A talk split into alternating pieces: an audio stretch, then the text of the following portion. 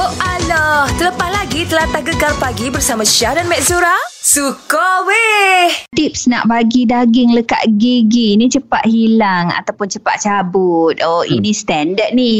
Hmm, senang je cabut gigi sebelum makan. Hmm. Itu Ah. kalau gigi palsu. Gigi palsu senang lah. Mau cabut je. Kita yang tidak gigi palsu ni macam mana ni Yelah. kalau selit Yang- daging celah? Jangan gigit daging tu. Mu kemam, mu potong, mu, mu hiri-hiri halus, terus Hmm. telan dia buat senang buat serunding macam serunding daging tu kan. Itu kalau sebelum terselit. Ini kalau cerita dia yang dah terselit. Daging Dah tu terselit terselit. dekat gigi. Oh, macam dah mana? ter- Dah terselit tarik lah Mek, keluarkan balik. Yelah nak tarikkan tu macam pernah mana? Dah terselit. Pernah lah. Atau Ah, ada benang dia.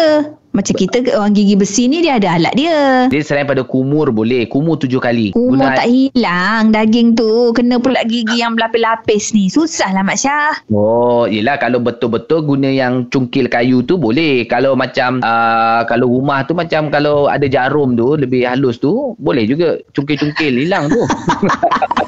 Tak tak apalah deh. Syah dan Mek akan kembali esok di Kekar Pagi dan dengarkan soratan penuh di aplikasi Shock. Kekar, pilihan nombor 1 Pantai Timur.